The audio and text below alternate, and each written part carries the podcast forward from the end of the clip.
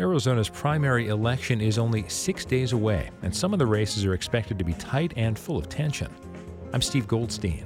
On today's Here and Now, I'll check in with Jim Nintzel of Tucson Weekly to find out about the intense battle between Matt Heinz and Victoria Steele to take on Representative Martha McSally and criticism McSally has been facing from Democrats. Also, Bob Robb of the Arizona Republic is not impressed with members of the Arizona Corporation Commission. He's even floated the idea of having the governor appoint commissioners. How could recent controversy affect which Republicans emerge from that primary? Plus, Hospice of the Valley has been around for nearly four decades, and its presence has expanded. What does that say about end of life care? I'll ask the new executive director, Debbie Shumway. And Marcelino Quinones takes on the role of the iconic Che Guevara in the new play El Che. We'll talk with Quinones. Here and Now is next on KJZZ. The news is first. It's KJZZ's Here and Now. Good morning. I'm Steve Goldstein in Phoenix. Coming up this hour, Arizona's primary election is just six days away. I'll check in with a few experts to preview some of the most intense races. Also, Hospice of the Valley has been around for nearly four decades and it's expanding. What does that say about end of life care and broader feelings about it? I'll speak with the organization's new executive director, Debbie Shumway. And the iconic Che Guevara is the subject of a new play in Phoenix. I'll talk with Marcelino Quinones, who takes on the title role. We start today's program by heading down to southern Arizona to catch up with Tucson Weekly political reporter Jim Nintzel. There's a battle brewing in the second congressional district for Democrats vying to challenge Representative Martha McSally. Jim, good morning. And good morning, Steve. So, both Matt Heinz, Victoria Steele, I think maybe our listeners have heard their names because they were in the state legislature, but what else should we know about them? What stands out about their battle so far? Well, uh, this is an interesting race because uh, they are both state lawmakers. They both have a certain amount of uh, name ID down here, uh, and they both are pretty similar on the issues. So, if, if voters are trying to sort between the issues on on the two of them, you're not going to see a lot of differences. Uh, but um, they Matt Heinz has been much more successful in raising money. He's he's been raising about two hundred thousand dollars uh, each quarter and Victoria Steele has been raising about fifty thousand dollars per quarter. So uh, he's got a major advantage uh, on her on the cash front, which of course makes a big difference when the national guys get involved in these races. When you have the uh, DCCC deciding who they want to back, they definitely look at who can raise money in these races, and they actually uh, named Matt as an emerging candidate uh, a few weeks ago, and Victoria has not reached that standard simply because she hasn't been able to raise the money, and, and whoever comes out of this primary is going to need a lot of money because they're going up against Martha McSally, our current congresswoman, who has just a tremendous war chest, more than two million dollars on hand for her reelection effort. And we got a district down here that is pretty evenly split between Democrats, Republicans, and Independents, about one third each. And so it's a swing district, but Martha McSally has been doing a tremendous job in in being able to be uh, out and about and very uh, active in the community. She's a former A-10 pilot and squadron commander, so she's popular among the veterans down here. So she has a lot of uh, a lot of support already built in. So so both of them are going to have a really tough time, I think, uh, getting out and and unseating Martha McSally. Now, one criticism that she's been getting, which I suppose a lot of Republicans have, is that she hasn't denounced Donald Trump strongly enough in that district. Uh, is that sort of a winning criticism of her? Well, that is definitely the biggest uh, issue that both uh, Victoria Steele and Matt Heinz have leveled at her, and, and I've spoken to her on that, and she says that she's not she's not going to endorse Donald Trump. Uh, we can stop asking her if she will come out and say that she supports him for president, and she says she's not going to tell us who she is going to vote for. She she she says she's leaving her options open, and it's none of our business uh, who she decides to vote for in that race. So the Trump factor, you know, that is one certainly big thing that is an X factor in these races. Jim, let's move to Congressional District 1, which, because it's the largest district in the state, actually abuts Tucson a bit. Um, has an interesting variety of candidates on the Republican side, including Paul Babeu, Gary Kiehne, Ken Bennett, Wendy Rogers, Shawn Redd. We have seen some some polling, although I, I, don't think it really clarifies anything for us. What stands out about what what do you see as the front runners there, and what are the major issues in that district as well? You know, I, I think Paul Babeu and Gary Kiehne are probably the front runners in that district. Paul Babeu is sheriff down in Pinal County here. Uh, and and a lot of the Republican votes in this primary are down in the southern Arizona part of this district. You know, it stretches all the way from southern Arizona and our suburbs of Oro Valley and Marana, all the way up eastern Arizona, and then into Flagstaff and the Navajo reservations and the, the other Native American reservations up north. So it's a, a very big and sprawling district. And you know the issues I think always come back to the same thing in Republican primaries, which which largely revolve around you know Obamacare and and how much you can uh, go after Washington and and uh, and President Obama at this point. And Paul Babeu probably has the best shot at winning this thing, and he's been hammered a lot lately from Gary Kiehne and Wendy Rogers over uh, his past as a headmaster at a school where there were a lot of allegations of abuse and uh, how much he knew about that abuse. His, his own family members have come out and endorsed Wendy Rogers in this race, uh, a couple of his sisters. So he certainly carries a lot of baggage, and, and the other candidates are warning that he will be a weak candidate to go up against Tom O'Halloran, the, the Democrat who is uh, running unopposed in the Democratic primary on the other side. Well, and O'Halloran's an interesting case because he had served in the legislature as a Republican, became an independent, and is now a Democrat. Does that work against him?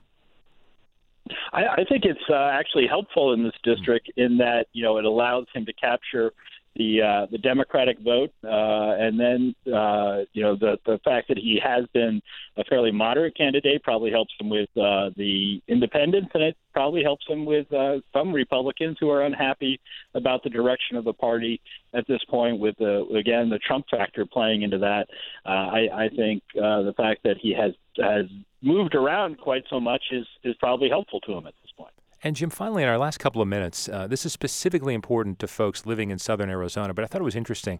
Um, Barb LaWall running for reelection again. She's been in office as Pima County attorney for nearly 20 years. She's being challenged in the Republican primary by Joel Feinman.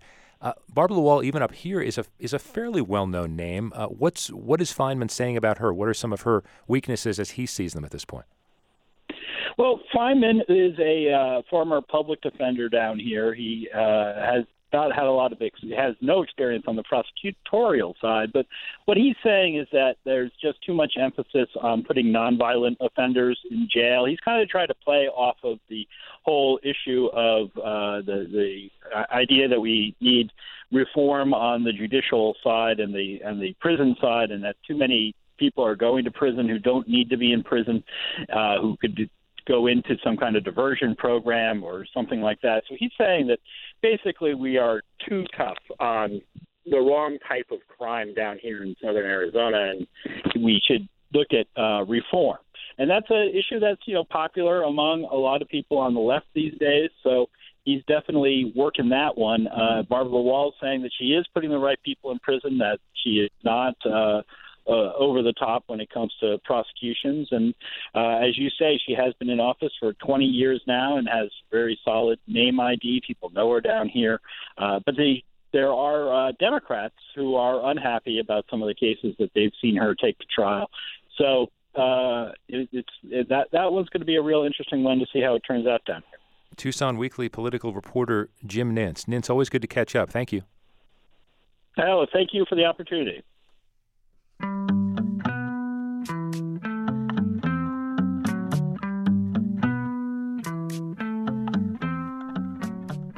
This is KJZZ's Here and Now in Phoenix. I'm Steve Goldstein. Another intense congressional primary in Arizona is taking place in the East Valley's 5th District. Four Republicans are slugging it out, and two of them, Christine Jones and Andy Biggs, have been spending money or have had money spent on their behalf. The other two candidates in the primary are Justin Olson and Don Stapley. With me to dig in on that race and the Corporation Commission is Arizona Republic columnist Bob Robb. You can read his columns in the hard copy Sundays, Wednesdays, and Fridays if you're uh, old like I am and you actually get the hard copy, or at AZ Central even more frequently than that. Bob, good morning. Good morning. Good to be with. So we've seen polling that indicates that Jones and Biggs are at the top of the District 5 race, and Jones' ads have been ubiquitous. What are the relative strengths of those two in particular, and, and are those two really the frontrunners there? Well, the last public poll um, showed everyone sort of clumped together, and even Justin Olson, who had the lowest level of support and has the least money because it's in uh, people at the top. Um, Chris Jones uh, is finance. She's out meet everybody.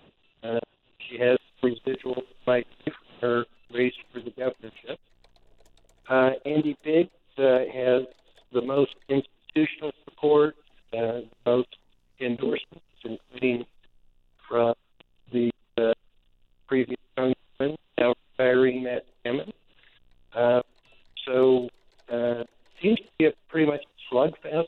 We can see what's happening in the airport, but we don't know what's happening uh, on the ground and who has the best voter ID and turnout vote uh, activity, and uh, they actually decided come come time ballot.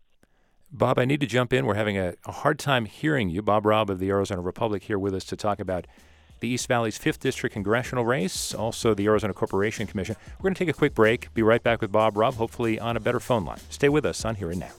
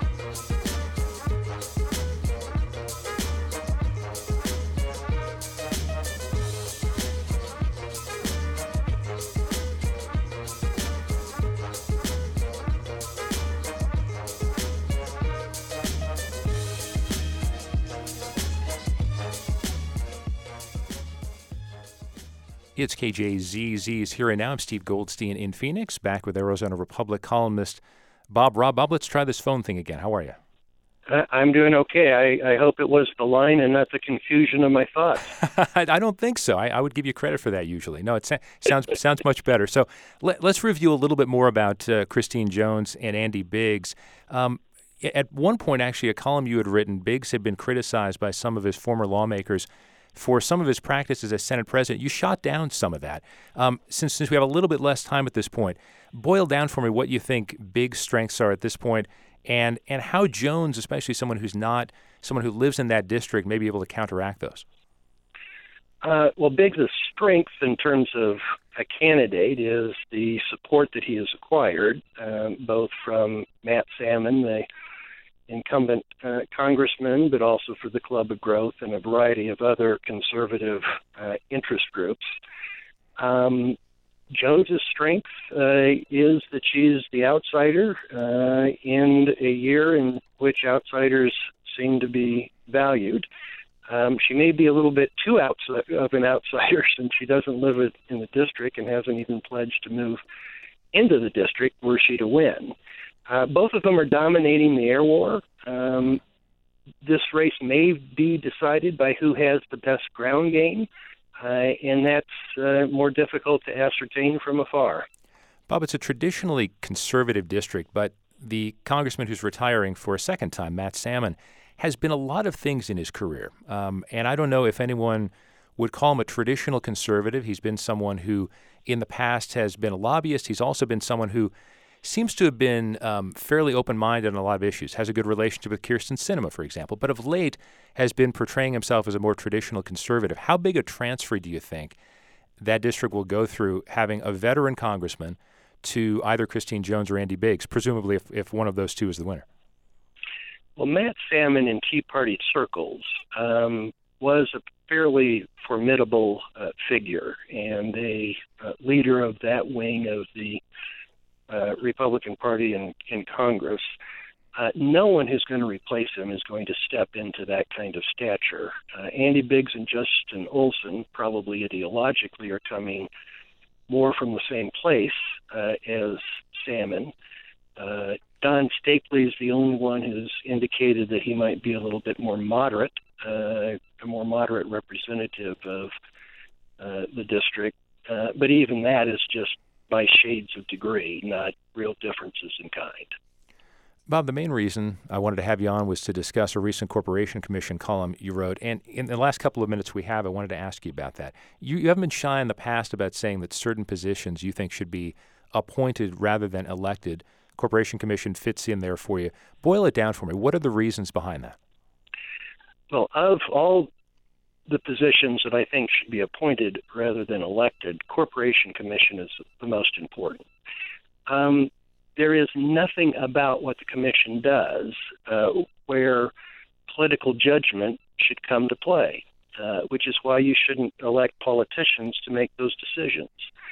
Uh, in setting utility rates, you have to have a degree of expertise in accounting, in law, uh, and in financial markets. Um, six of the seven candidates running for this position this time are former legislators, uh, which isn't exactly regarded as good training ground for acquiring uh, that requisite expertise. Mm. Well, and, and in the last minute or so, Bob, that's one of the things that strikes me. That this doesn't seem like um, a position that the general public would think would be sort of that next. Uh, if someone was using a position for a stepping stone, seems like it would be better if someone had a little bit more knowledge. Now, that may not take into account those who've been on the commission behind the scenes working for a long time, but so, based on what you're saying, based on the recent controversy surrounding other aspects of the commission, any momentum you think for uh, for appointing these things, or is that too much work and, and not enough energy people have for it? Uh, I think it may be gaining some traction. Uh, voters in Arizona have turned down uh, changing the commission to appointive uh, twice, uh, but not for a couple decades. And I certainly think the circus uh, that the current uh, commission has been turned into, uh, in part not entirely of their fault, in part, uh, in significant part, because of APS's fault. But because of all that, I think there may be an opening to at least start the discussion. Uh, it would require um, either someone in the legislature to take the leadership to refer it to the ballot, which is the way it's happened in in the past, uh, or uh, probably the business community looking for more stability and predictability in what happens at the commission, uh, taking it up as an initiative. Uh, none of those things appear to be imminent, uh, but I do think that the discussion can begin. Arizona Republic and AZ Central columnist Bob Robb. Bob, thanks. Good to be with you. Still to come on Here and Now, we'll check in about voter behavior, what's going to get more people to the polls next Tuesday. Also, we'll meet the new executive director of Hospice of the Valley. Stay with us.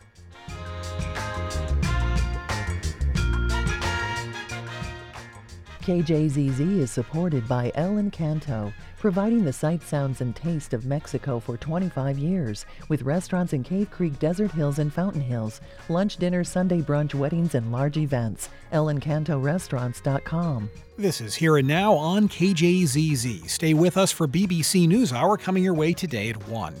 Taking a look at Valley traffic right now, I 17 southbound, some good news. All lanes are now back open at Indian School Road. On the surface streets, westbound on Grand Avenue. Be on the lookout for an accident at 107th Avenue. Around the state right now, 88 degrees in Tucson, it's 94 in Casa Grande, 78 in Prescott, 73 in Flagstaff, and down in Yuma, it's 95 degrees. Well, KJZZ thanks Laura for donating her Volvo to support her favorite shows. You can donate your vehicle too by visiting cars.kjzz.org, and thanks. Right now in Phoenix, with 32% relative humidity, we have clear skies and 91 degrees at 1125.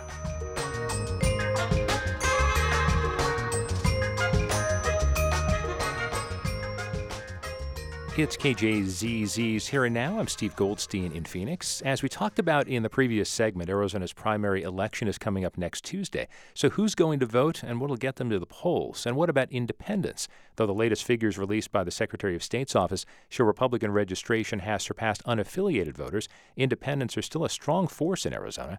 With me for a few minutes to talk about voting and the process is Alberto Olivas, who is Executive Director of the Congressman Ed Pastor Center for Politics and Public Service. And Alberto, good morning. Good morning. Thanks for having me. So, part of what you've been hoping to do uh, is to get young people more involved in public service and also working for causes, which can include candidates. How has the current campaign, you think, hurt or helped those efforts um, based on the candidates that some of the young people are hearing from? Uh, it's a mixed bag, but I think um, I'm encouraged. I've been doing this kind of work for almost 20 years, and, and I rarely have seen the level of interest and excitement among young people on, on campus, both the Maricopa Community Colleges and Arizona State University. They're talking about elections issues, that are angry about voter rights issues, and um, seem to be really motivated to get inform themselves and get involved. Um, so our job at the Pastor Center is to support students' efforts uh, to inform their peers and um, and it's just been wonderful to see that there are so many people, and not just political science students. Students from all disciplines seem to be more interested in this election than I can re- remember seeing in a long time. Alberto, let's broaden the conversation a bit. Do you think that Arizona's system of how independents can vote in the primary is a confusing one? And if it's not that, then why don't more independents vote in the primary?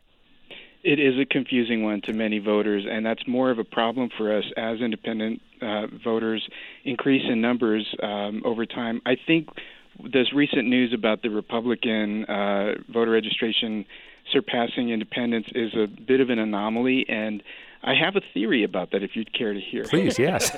I've, I've, been talking I love to theories, people yes. about this uh, because it bucks the trend, not just in Arizona but nationally. Um, so uh, I've been working in elections since about 1998, and we saw even starting back then among young voters, the uh, the majority of them were registering independent, and and the numbers overall of independents have been increasing steadily since then. And that's also happening nationally.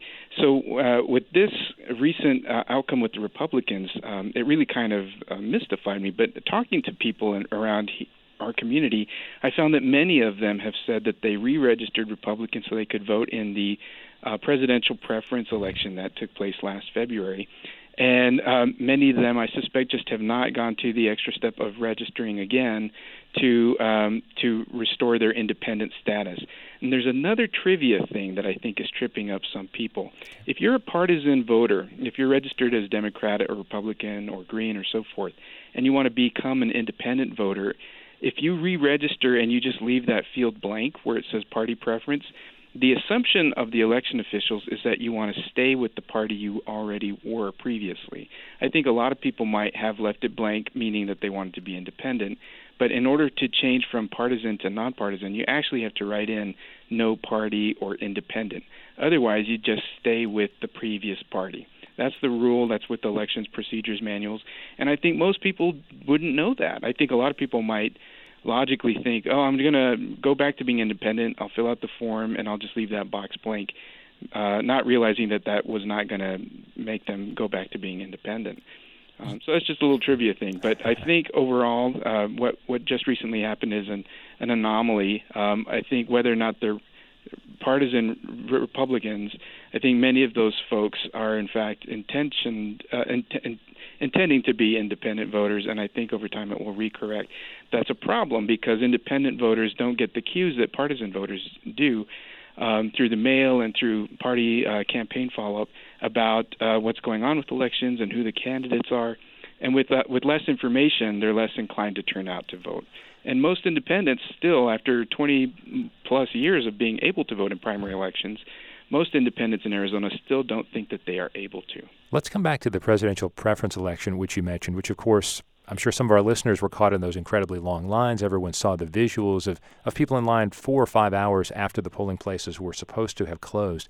Um, are you worried about any similar issues happening next Tuesday? Do you think that was an anomaly? Do you think that the folks, the powers that be, have figured this out?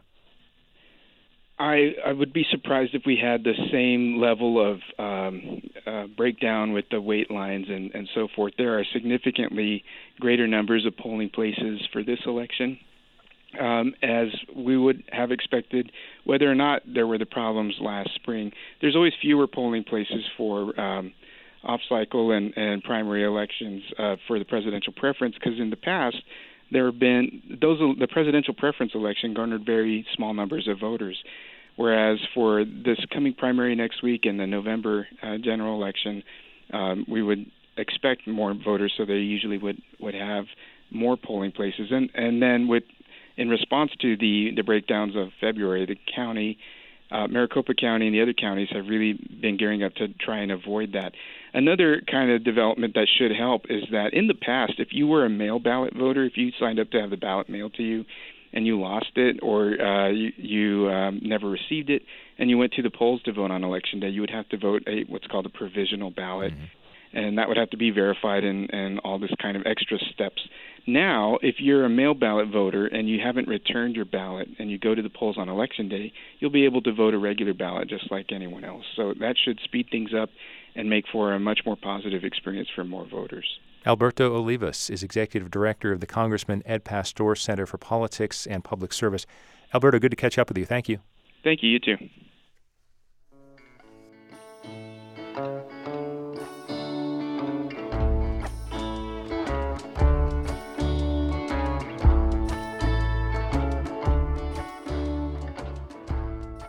You're listening to KJZZ's Here and Now. I'm Steve Goldstein in Phoenix. Hospice care has become much more common across the country, and Arizona is no exception.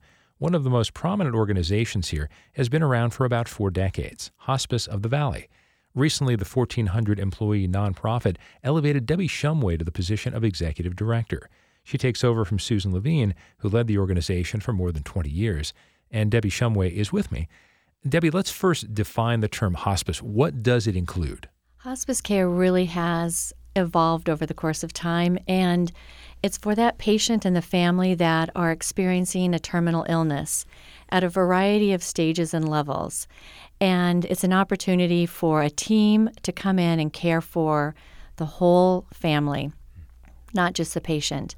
And so we have our nurses and physicians, social workers, chaplains, CNAs, uh, really the whole team to come in and understand what's going on with the patient, working with the community physician, which is a really important part, so that that family feels like they are wrapped around with a lot of love and support um, 24 by 7 to really manage their symptoms, but also to manage the emotional aspect of what everybody is dealing with.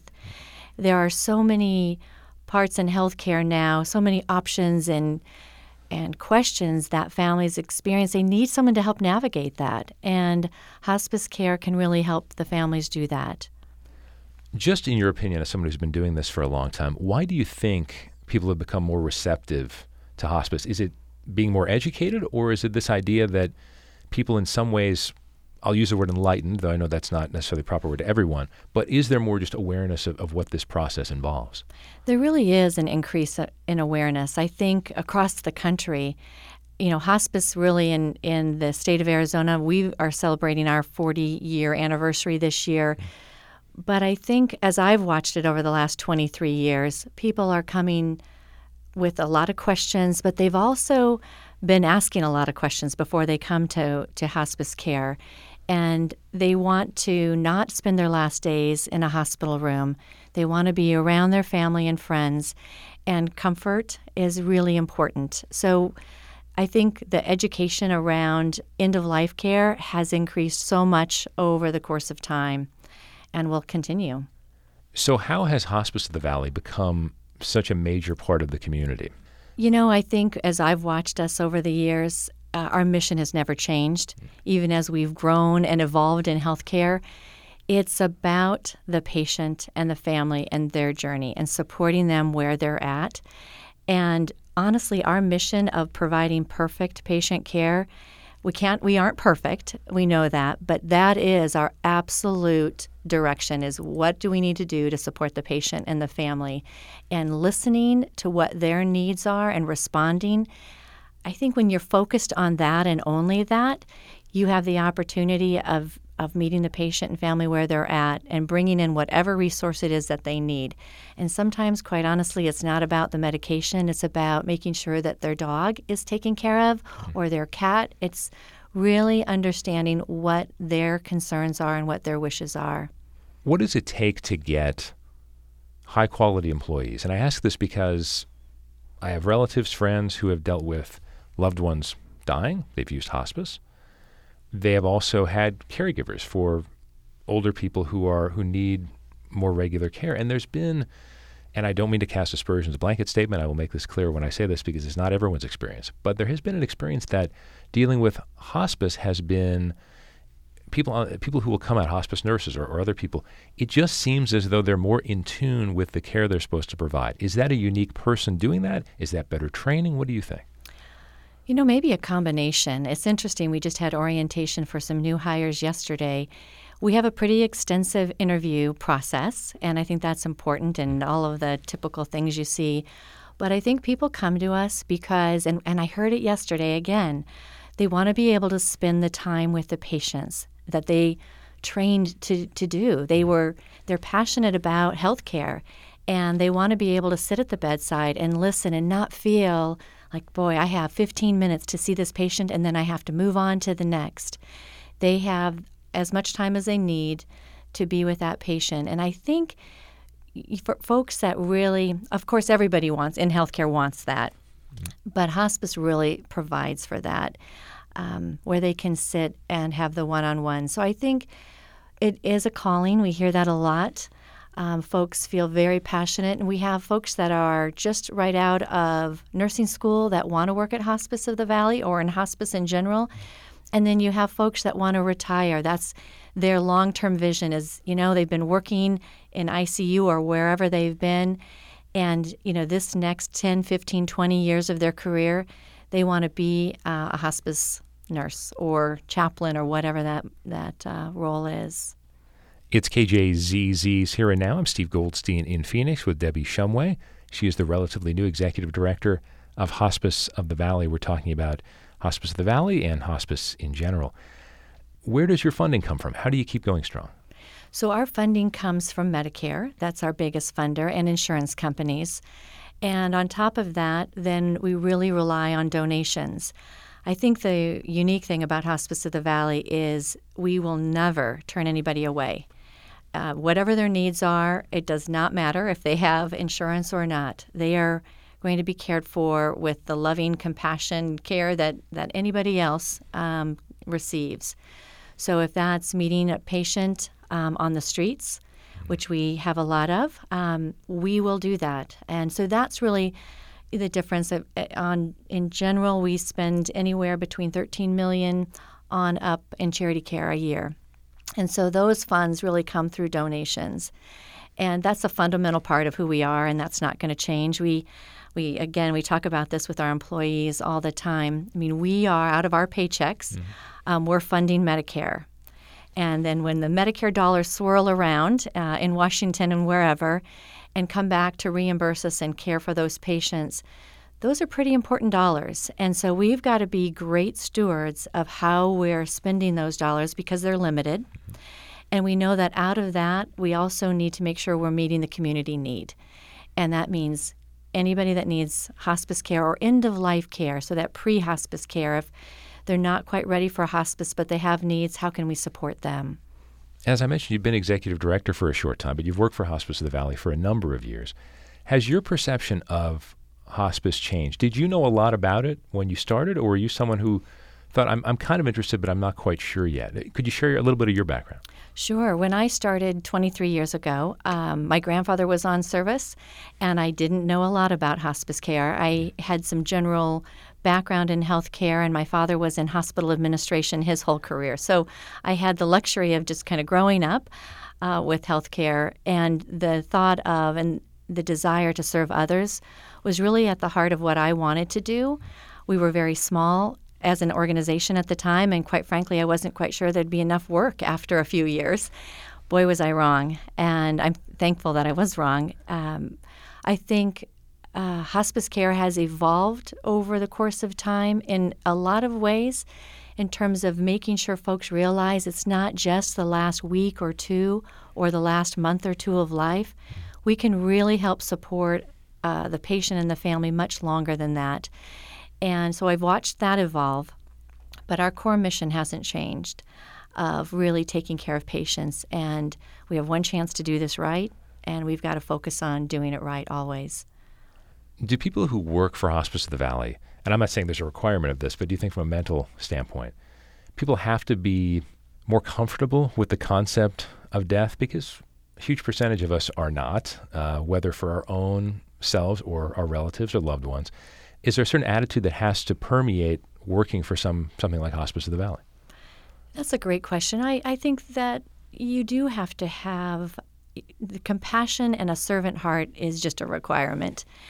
And you have to be comfortable with the notion of death and dying mm-hmm. because how do you support somebody else if you aren't?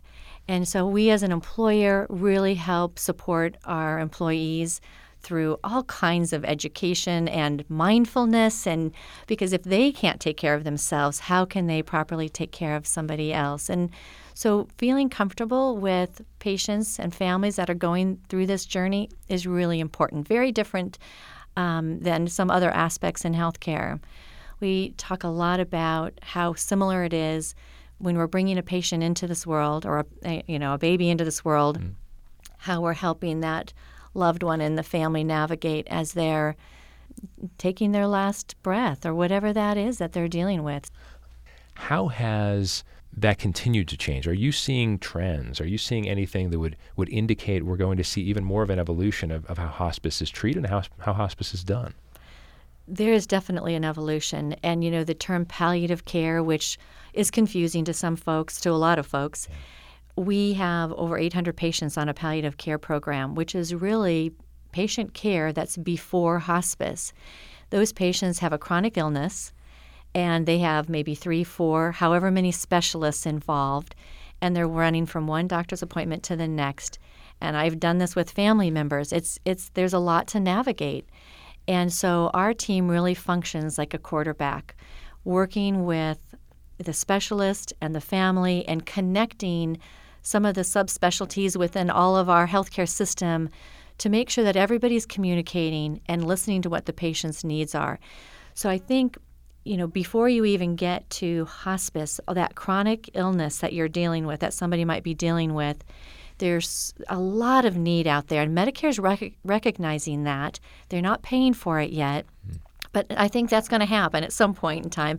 But uh, interestingly, the insurance companies are paying for that they're seeing the benefit of really supporting that patient in their home, having after hour triage coverage. So at two in the morning, when a symptom presents, you know, rather than calling 911, if they can get a nurse to come to the home, address what's going on, mm. and and sometimes it's just anxiety of the caregiver, talking to the caregiver over the phone, and of course sending out help if, if needed.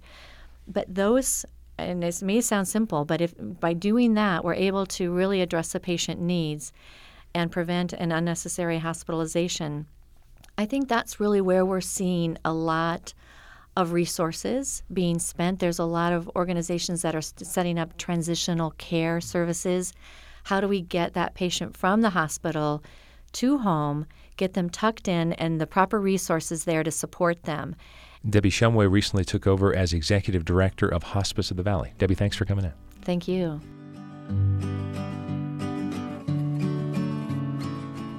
And still to come on Here and Now, we'll hear about the latest movements of a Valley restaurateur, and we'll meet the man who has written about and is playing the title role in a new movie, a new play rather, about Che Guevara. Stay with us. KJZZ is supported by Citizens Clean Elections Commission. Anyone registered can vote in the August 30th primary, including independents. They choose the party ballot they want at their polling place. azcleanelections.gov slash primary election. Good morning. It's KJZZ's Here and Now on 91.5 and KJZZ.org. In Valley traffic right now, southbound on the Loop 101 freeway, the exit ramp at Northern is blocked by a collision. On Grand Avenue westbound, an accident at 107th Avenue. Mostly sunny conditions today for the Valley high near 102 degrees, 102 the forecast high for tomorrow as well, down to 100 by Friday. We've got NPR's Here Now coming up in about 15 minutes. Scientists have discovered a new habitable planet orbiting our solar system's nearest neighboring sun. And an Iraqi author who supported the U.S. invasion of that country reflects on what went wrong. Here and Now from Boston starts at noon on KJZZ. Sunny skies right now in Phoenix, and we have 91 degrees at 1145. This is KJZZ's Here and Now. I'm Steve Goldstein in Phoenix. The Valley's restaurant scene has been on the rise over the past several years, with critics and customers enjoying the variety and diversity of types of food available. One of the chef restaurateurs who's received a lot of praise is Kevin Binkley. Last year, we even spoke with a documentarian who made a short film about Binkley. On Tuesday, AZ Central reported that he has narrowed his focus to two restaurants, selling off two others. With me to explain what's going on is Dominic Armato food critic and writer for AZ Central and the Arizona Republic. Dominic, good morning. How's it going? So, briefly, tell us how big a deal is Kevin Binkley and why? Well, Kevin Binkley is an enormous deal. I mean, this you're talking about one of the most talented chefs on the Phoenix food scene, and certainly one of the most recognized both locally and, and nationally. The guy's been a James Beard finalist many, many years. Um, uh, he's he's the closest Phoenix has come to winning a James Beard award since uh, Nobuo Fukuda did it almost a decade ago. So. Uh, so uh, I mean, this is a guy who does some really incredible, very detailed, high-end cuisine, and uh, and you know he's one of the one of the uh, one of the golden children, so to speak, of uh, of the local dining scene. So interpret this narrowing of his focus for us. Is that a plus for the work he's doing? Are patrons going to notice that? Is it something else?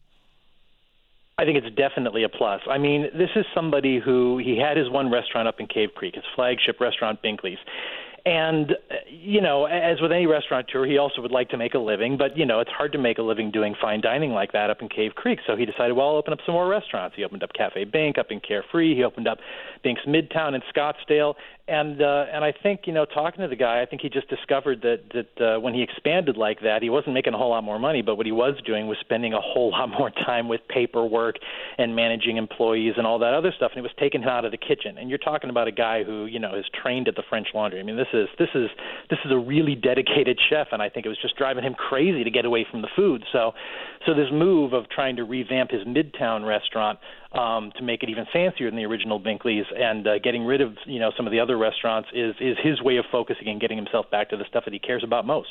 Where does he fit in when it comes to accessibility of not only good food here in the valley, but there are some who might say, well, is this out of reach for the average person? Uh, what he's doing, the menu he has, uh, are there different options? Can, can people of all varieties, you know, dine in a Binkley restaurant? Well, certainly that was the case at uh, at uh, his his more downscale restaurants, and it will continue to be the case at uh, Cafe Bink and Carefree, which he has said he has no intention of uh, of getting rid of. Um, but um, it will be the new place will be it'll be interesting to see how it's received in Phoenix because for starters, it's going to be more expensive than the original Binkley's was. Um, I think it's going to be from what he's speaking of. I think it's going to be you know a price commensurate with what he's going to be doing there. He's going to you know elevate what he's doing there, do more of it, do more more interesting, exciting, hands-on stuff. Um, but it's also true that it's going to be an expensive dinner. I mean, it'll probably be in the range. We'll see how it shakes out, but it wouldn't surprise me to see the bill hit 150 bucks uh, per mm. person before you get into drinks and wine and everything, which you know is is not something that uh, most folks are going to drop uh, drop on a dime. But um, but on the other hand, he's also bringing the number of seats way down too. So you know, the cuisine itself, I think you know, it depends on where you stand. You know, there's some people who who enjoy, uh, you know, creative food, and one of the things that's kind of nice about uh, Binkley is that he tries to do, he has fun with it. You know, I mean, it's it's it's high end dining, it's very refined, but you know, he he's playful and he does, you know, playful spins on flavors that people know, and he, and he and, it, and he makes it sort of a fun, light experience that I think makes it more accessible than some other fine dining restaurants. Dom, let me finish with one more question, not related to Binkley. And again, we're I'm in the special occasion level here. These are, this is not a place someone on a random Wednesday decides to go to, but big changes are coming no to question.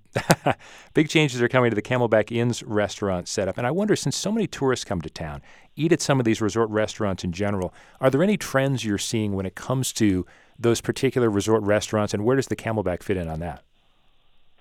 Well, you know, fine dining is having a rough go of it right now in Phoenix. I mean, certainly in general, the dining scene is doing well, but specifically, more upscale, more expensive cuisine is really having a hard time. Unless you're a steakhouse, in which case you're packed all the time. Yeah. But um, but but the more creative fine dining um, is the audience isn't there right now, and some of these restaurants are really struggling. You know, you've seen a lot of fine dining restaurants close, and you see this in the resorts where a lot of them are taking, you know, what used to be these flagship fine dining restaurants, and they're converting them into sort of nicer than normal upscale sort of comfort food restaurants that they consider more accessible, more casual. Um, and it's you know it's a stylistic choice, and it's not unique to Phoenix. I mean that's happening. That's a nationwide trend as well. But um, but I think it's magnified here. I think it's especially tough right now to do fine dining here, which is which is why it's going to be especially interesting to see how uh, how Binkley's does once it opens the new place. Dominic Armato, food critic and writer for AZ Central and the Arizona Republic. Dom, thanks. Hey, no problem. Thanks.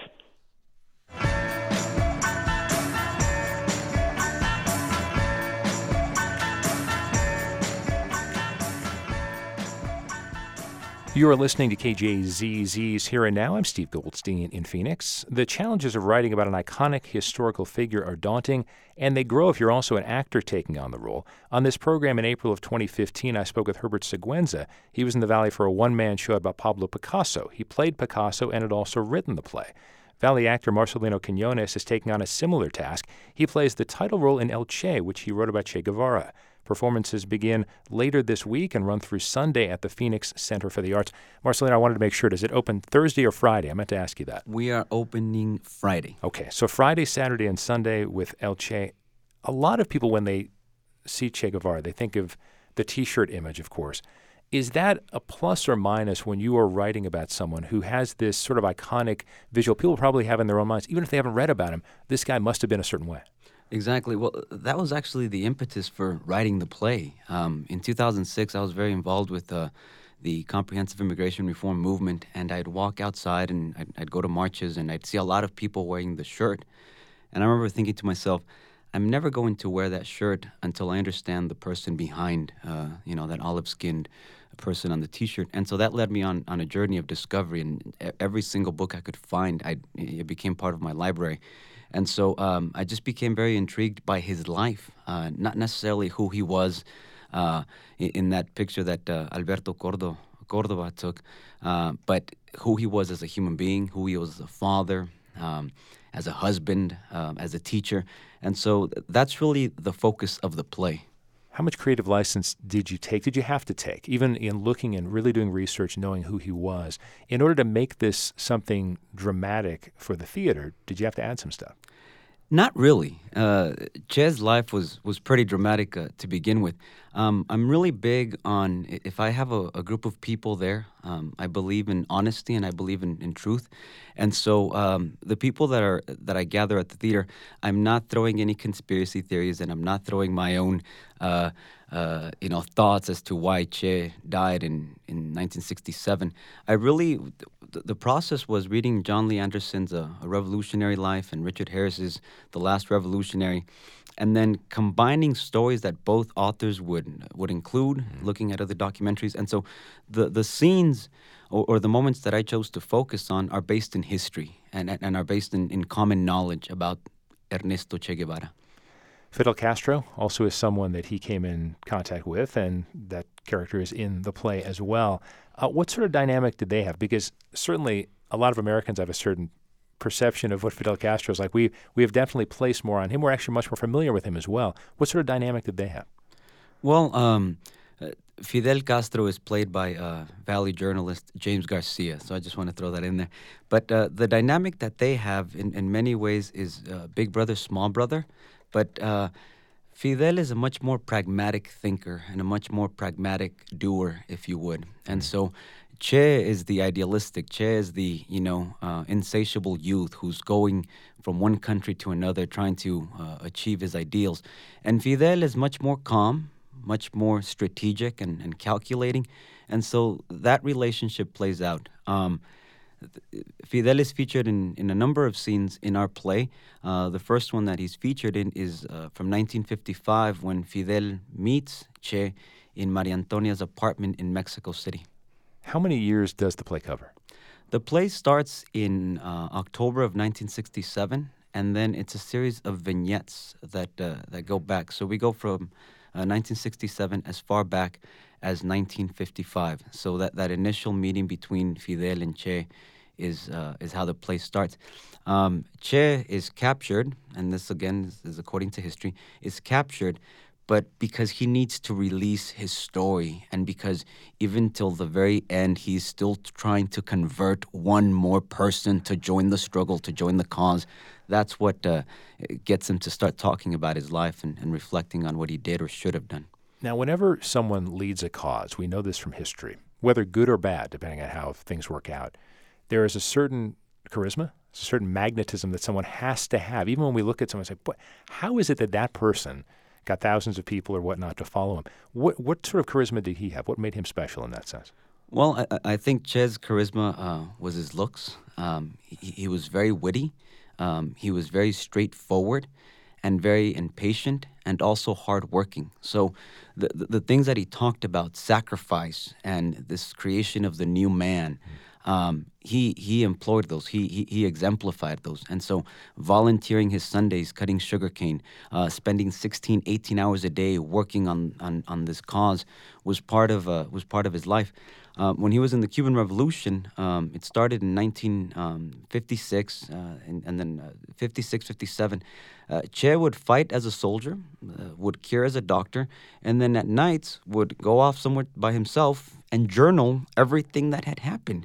Uh, and, and those journals led to um, uh, passages of a, of, a, of a war, which was the first book that he wrote, where he really um, puts into um, put, creates a strategy for how to create a guerrilla warfare, and he talks about the focus, el foco. Uh, but again, he'd go and be a soldier, be a doctor, and then still go uh, and, and spend some hours by himself, jotting down his thoughts. So just you know, uh, a tremendous work ethic. This started out as a one-man show that you wrote. And I'm always interested in the creative process because I think if you are able, as the creative force, to say, all right, I'm going to write this in a way where I'm performing it, as challenging, as daunting as that is, I think I, I could see that. But when you've already had a finished product and then you're you're enlisted to make it into something bigger, um, I, I presume excited about that. But what were the inherent challenges with that that go beyond just writing a one man show? Well, the, the piece in itself was in good shape in 2007 and 2009, the two times that I performed it. Um, I was approached by uh, Daniel Enrique Perez, Guillermo Reyes, and Trino Sandoval from Teatro Bravo to uh, rewrite my play so that it could be included in an anthology of uh, Latino heritage on stage. And that book is, uh, you can get it on Amazon. But anyhow, um, it was a series of monologues because it was a one person show. And so what I had to do was uh, take those monologues and simply include the people that Che was talking to, the, the people that Che was delivering those monologues to. I also had to add new scenes to carry the uh, the arc of the play, if you would, and and those that was a lot of fun because I was able to play with other people's voices. You know, for so long it was all about revolution, uh, revolution and imperialism and uh, you know sacrifice, and all of a sudden, we, we, we start talking about pregnancy and we start talking about taking care of kids and we start talking about um, uh, other forms of pain or romance, even. So that was actually very enjoyable because I was able to, to play with other people's voices in my head. Marcelino, finally, let's talk a little bit about diversity in theater around the valley specifically. You have, you're very passionate about that. Um, what does El Che, what could that lead to as far as that goes? And, and in general, what's your perspective on whether there is, and I'm talking about diversity when it comes to getting more people of a different background involved in theater? You know what? It, it, it's an interesting question that that could go on uh, for longer than the last minute that we have. But one of the things that's very important is this idea of uh, interculturalism, so that when you bring different people into the theater to learn from each other, uh, the larger uh, aim of El Che is to create uh, a structure for professional theater that just happens to tell Latino stories. I'm very proud of uh, our producer, Benny Morel, and our director, Matthew Weiner, who have really taken on this challenge of creating professional theater that happens to tell Latino stories because we understand the value. The demographics here in, in Arizona, in Phoenix, are changing. Latinos currently make up 40% of, of the population. And so it's important that people enter the theater and they see themselves on stage. This is a first attempt at creating professional theater that also showcases Latinos on stage. And finally, when you step on stage, mm-hmm. Do you embody Che at that point? It, it starts beforehand, right? It starts. It, it starts. Uh, Put the beret on? uh, I put the beret on, but but it, but it starts in the car. You know, it's it starts when you're driving to the theater, and and and then and all of a sudden you start, you know, nodding your head or looking a certain way. Um, but uh, th- th- this that's not to say I'm method. I, th- that's just you know the actor trying to get in, into the body and in, into that world, and also asking Che for permission to embody him. As strange as that might sound, that's a negotiation that has to take place where the mm-hmm. actor has to ask that historical figure to, to be let in. Marcelino Quinones is the actor and playwright behind El Che, which is performing at the Phoenix Center for the Arts Friday, Saturday, and Sunday. Marcelino, thanks so much. Thank you, Steve. Thanks very much to you for listening. Special thanks to Sarah Ventre, our senior producer, and Bruce Drummond for their assistance on today's program. If you missed any part of it, go to our website later this afternoon, kjzz.org. NPR's Here and Now is up next on member supported KJZZ FM Phoenix and HD. I'm Steve Goldstein. Have a great rest of the day. It's 12 o'clock. KJZZ is supported by Fresh Vitamins Neighborhood Health Food Stores, offering a full selection of vitamins, supplements, body care, and more. 18 locations in Phoenix and Tucson. More about Fresh Vitamins at freshvites.com.